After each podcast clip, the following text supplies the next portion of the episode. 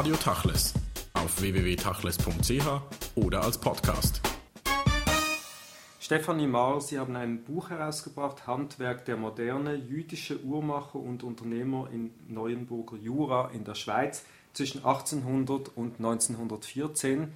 Was auf den ersten Blick ein wenig historisch klingen mag, ist ja top aktuell. Die Uhrenbranche in der Schweiz boomt. Weltweit ist das der Exportschlager überhaupt als Schweizer Produkt, trotz Wirtschaftskrise und Währungsprobleme. Die Grundlage dafür haben auch jüdische Emigranten oder Immigranten gelegt. Wie können Sie das allgemein zusammenfassen? Was ist dort passiert in diesen Jahren? In diesem ganzen 19. Jahrhundert ist eigentlich die, die Schweizer Uhrmacherei wirklich groß geworden. Also das, was wir heute unter der Schweizer Uhr verstehen, liegt im 19. Jahrhundert eigentlich die Basis. Ähm, wir haben im 19. Jahrhundert eine ganz große Uhrenkrise gegen Ende des Jahrhunderts, in 1890er, 1880er, 90er Jahre. Und genau zu diesem Zeitpunkt waren diese Immigranten, diese jüdischen Immigranten sehr wichtig für die schweizerische Uhrenindustrie dass sie eigentlich diesen Industriezweig ähm, modernisiert haben und dadurch ähm, diese Krise zu überwinden geholfen haben. Das Zentrum dieser äh, Industrie war La Chaux-de-Fonds, eine aus dem Boden gestampfte Retortenstadt in den Bergen, etwas äh, sehr eigenartig, wenn man dort ist, so das New York der Neuenburger, äh, des Neuenburger Juras. Was ist dort geschehen? Wer ist dort gekommen? Also einerseits hatten wir, wir die, ähm, die Schweizer Uhrmacher, die da seit ähm, 150 Jahren schon ähm, in der Uhrenbranche tätig waren.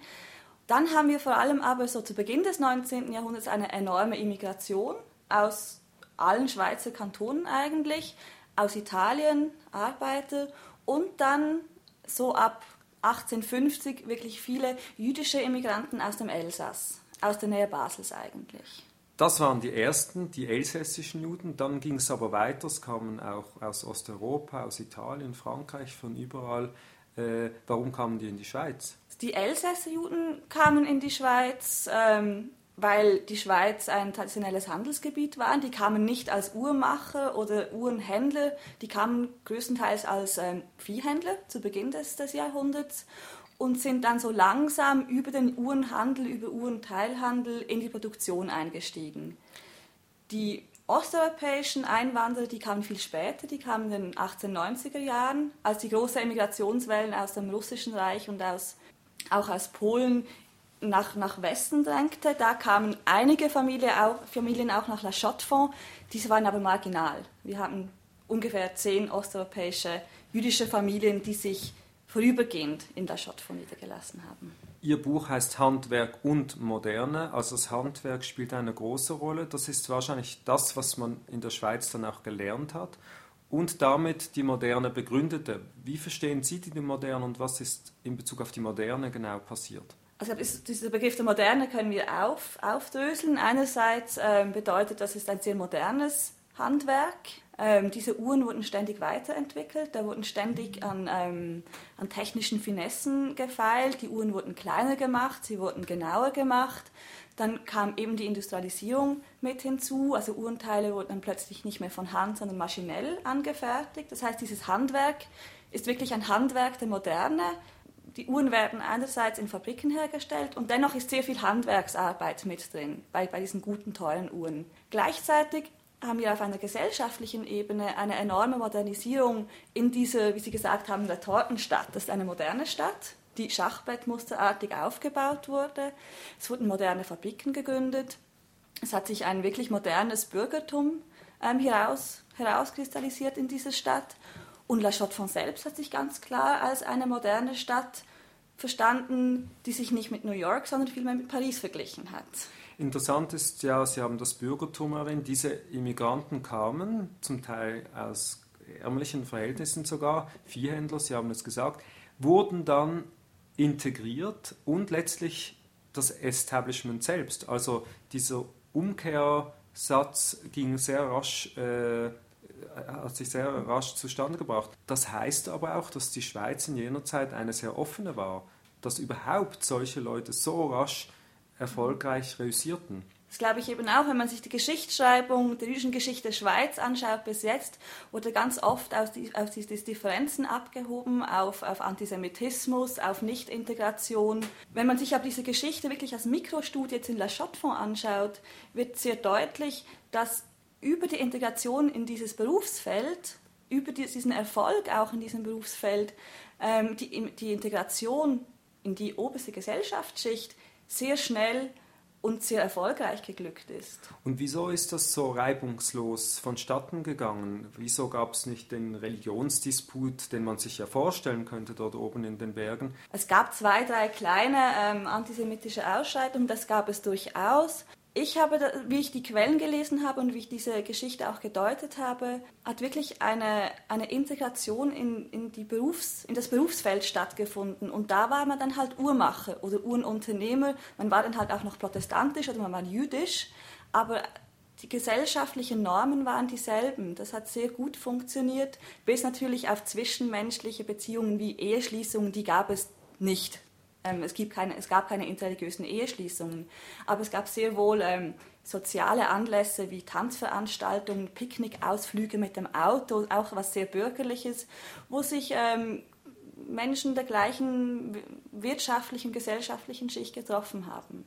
Und handherum hat sich natürlich die jüdische Gemeinde in La Chaux-de-Fonds, die eine blühende war zu jener Zeit oder dann ein wenig später, im Spiegel dieser Industrie massiv entwickelt. Also die religiöse Ausprägung, das religiöse Leben oder das jüdische Leben haben sehr stark profitiert von dieser Einwanderung. Ganz klar, das waren am Anfang waren das irgendwie zehn Familien, die haben da wahrscheinlich in einem Betraum privat Gottesdienste abgehalten.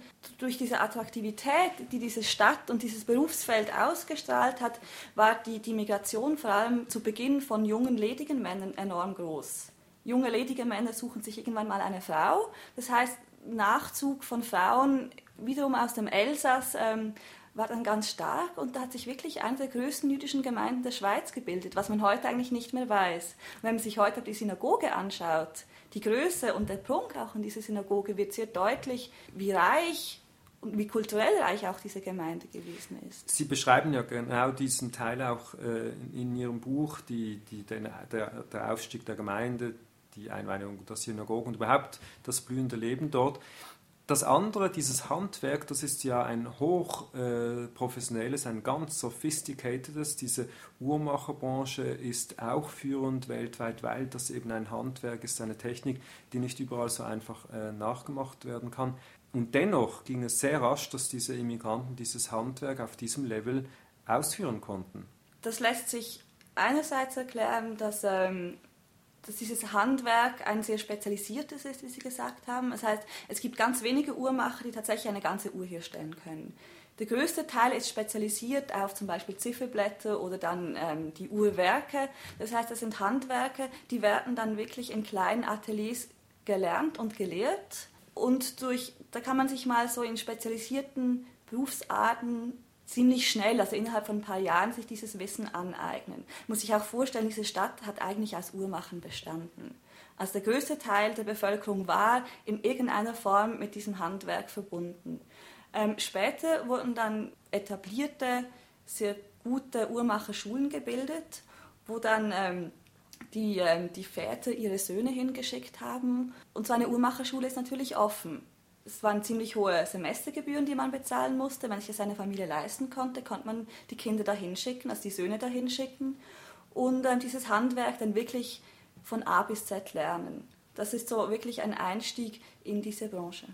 Nun, Ihr Buch endet eigentlich mit dem Beginn des Ersten Weltkrieges. Man könnte dieses Buch aber fortschreiben schreiben bis in die heutige Zeit. Die Firmen haben sich zum Teil gewandelt, was die Inhaber anbelangt. Aber vielleicht können Sie uns ein paar Namen nennen, diese renommierten, traditionsreichen Familienbetriebe, die dann eigentlich in Weltkonzernen äh, aufgegangen sind. Eine der ganz großen, die heute noch besteht, nicht mehr in Familienbesitz, ähm, ist die Movado. Ist gegründet von mehreren Brüdern, die alle aus Hegenheim kam, aus Nachbarsdorf von Basel eigentlich. Ein 19-jähriger junger Mann ist da zuerst alleine hingegangen, der eine Bruder, und hat mal in einem kleinen Atelier angefangen, Uhrenteile herzustellen. Dann zog die ganze Familie nach. Ähm, die Brüder haben unterschiedliche Uhrenhandwerke gelernt. Das heißt, sie haben innerhalb der Familie wirklich ein ganzes Wissen versammelt und haben ganz klein angefangen und waren sehr schnell sehr erfolgreich, weil sie nicht nur, das Ziel war nicht nur Uhren herzustellen, sondern auch wirklich ähm, zu forschen. Also die Idee war immer, Forschung und Produktion eigentlich zusammenzubringen. Das hat diese Movado innerhalb von zehn Jahren zu einem der wirklich der großen Firmen gemacht.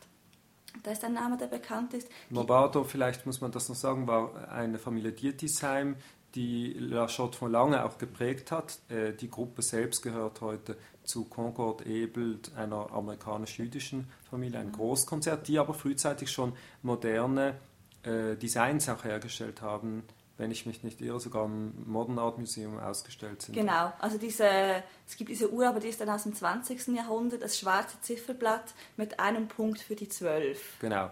Und das ist so ein symptomatisches Beispiel. Es gibt aber viele andere. Vielleicht können Sie noch ein paar andere Beispiele nennen, weil die Namen sind ja bekannt. Ähm, Ebel ist eines, ähm, eine der Firmen, die heute noch besteht. Ebel ist von daher sehr spannend, weil da ähm, ein Ehepaar in der Gründung beteiligt war. Das war ähm, das Ehepaar Levi. Mann und Frau haben gemeinsam diese, diese Firma gegründet.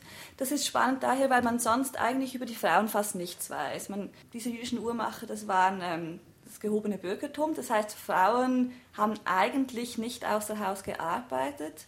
Ähm, man kann sich vorstellen, dass sie sehr wohl wahrscheinlich in der Verwaltung tätig waren, aber bei dieser Ebel war halt wirklich die Ehefrau beteiligt an der Gründung. Leider wissen wir nicht, inwiefern sie dann weiterhin auf das Geschick der Firma ähm, Einfluss genommen hat. Dann gibt es Vulcain, das die heute noch bekannt ist, auch eine Gründung von Elsässer Juden in La Chaux-de-Fonds, die auch ähm, ziemlich erfolgreich waren, die auch eine der großen Firmen gegründet haben. Und dann gibt es diese zahlreichen kleineren Firmen, die heute nicht mehr bekannt sind. Damals war das ja noch keine Luxusindustrie, wie es sie heute, äh, wie man sie heute kennt. Eine Industrie mit sehr viel Sexappeal, Marketing und so weiter. Wie muss man sich das vorstellen? So an der Wende äh, 19. zum 20. Jahrhundert war das ein glorreiches gesellschaftliches Leben oder war das ein sehr puritanischer Ort äh, mit fleißigen Leuten? Wahrscheinlich war es eine Mischung. Natürlich waren diese Menschen sehr fleißig, sonst wären sie nicht so erfolgreich gewesen. Wenn man sich dann aber die Quellen anschaut, dann merkt man schon, dass da sehr pompöse Bälle gefeiert wurden. Es gab da einige Gesellschaften, die ähm, wirklich so alle zwei Monate einen Ball ausgerichtet haben. Da wurde dann wirklich Champagner konsumiert und die Damen kamen in Abendrobe.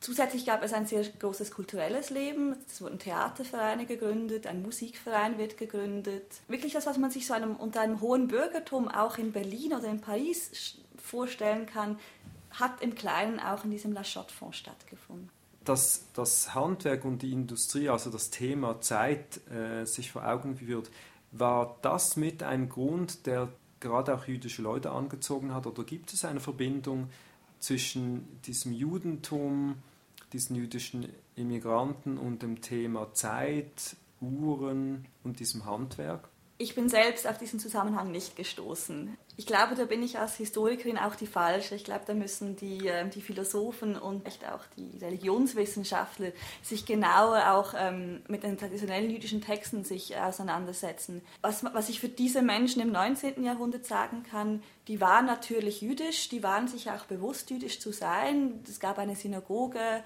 und so weiter. Aber das Judentum war halt wirklich nur ein Aspekt ihrer bürgerlichen Identität. Ich habe keine Briefe oder irgendwelche Hinweise gefunden, dass die sich jetzt irgendwie aus einem jüdischen Verständnis heraus sich besonders mit Zeit auseinandergesetzt haben. Die wollten gute Uhren machen, die wollten diese Technik verbessern. Das war wirklich so, ich glaube, der technische Aspekt, diese technische Weiterentwicklung ist das, was sie gereizt hat und wo sie dann geforscht haben. Was aber wahrscheinlich dann mit der jüdischen Welt zu tun hat, ist die Vernetzung, der Handel, die Uhren und die Techniken in die Welt hinaustragen. Hat das damals auch schon stattgefunden? Das hat enorm stattgefunden. Diese Firmen, sobald sie ein bisschen größer waren, waren ja meistens Familienbetriebe. Das heißt, da wurde, es wurde natürlich auch so geheiratet. Ja, es wurden ähm, diese Ehen wurden geschlossen zwischen Uhrmacherfamilien.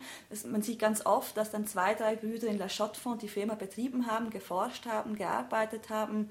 Ein anderer Bruder war dann vielleicht in Paris, ein Schwager war in Tokio und jemand war dann noch in New York. Also diese, diese Handelsniederlassungen und diese Handelswege waren sehr international und sehr interkontinental und das war ganz oft auf Familiennetzwerken basiert. Und ich denke auch, gezeigt zu haben, dass, dass das auch so ein Standortvorteil dieser jüdischen Uhrmacher war, dass die wirklich weit verzweigte Familiennetze hatten, wo der Handel dann auch auf Vertrauensbasis sehr gut funktioniert hat. Das Buch hört eigentlich mitten in der äh, sagen, Konjunktur auf. Wie geht, wie geht dann die Geschichte aber weiter in diesem La Chaux-de-Fonds durch die Weltkriege? Der Erste Weltkrieg hat La Chaux-de-Fonds die Uhrmacherei nicht wirklich betroffen. Natürlich, viele Männer wurden eingezogen ins Militär. Dennoch ähm, hat die, die, Industrie hat umgestellt. Die haben begonnen, ähm, Fliegeruhren herzustellen, so die ersten Fliegeruhren, die die Piloten dann tragen konnten. Soldatenuhren, also robuste, dann nicht mehr diese filigranen, schönen Uhren, sondern robuste, die man auch im Feld tragen kann. Und dann langsam aber sicher auch ähm, Zeitzünder und ähnliches für die Kriegswirtschaft. Das heißt, der Erste Weltkrieg selbst bis zum Ende des Weltkriegs war, ist eigentlich kein Einbruch zu verzeichnen. Das Problem ist nach dem Weltkrieg. Die große Wirtschaftskrise, Uhren werden nicht mehr gekauft, das ist dann plötzlich doch ein Luxusprodukt. Kriegswirtschaft ist auch nicht mehr relevant, der Krieg ist vorüber. Und das hat wirklich viele der Firmen, vor allem auch der kleinen, ähm, in den Ruin getrieben. Und was ist im Zweiten Weltkrieg passiert? Der Zweite Weltkrieg ist sehr heikel, da ist es auch sehr schwierig, an, an Akten heranzukommen, weil halt viele Uhrenfirmen ähm, sowohl mit den Achsenmächten wie auch mit den Alliierten ähm, gehandelt haben. Natürlich auch das ganze Schweizer Recht unterlaufen haben, das vieles war illegal. Ähm, das Problem ist, man kommt als Historiker nicht an diese Quellen heran. Weiß man etwas darüber, wie es den jüdischen Arbeitern und Industriellen ging zu dieser Zeit in der Chaux-de-Fonds?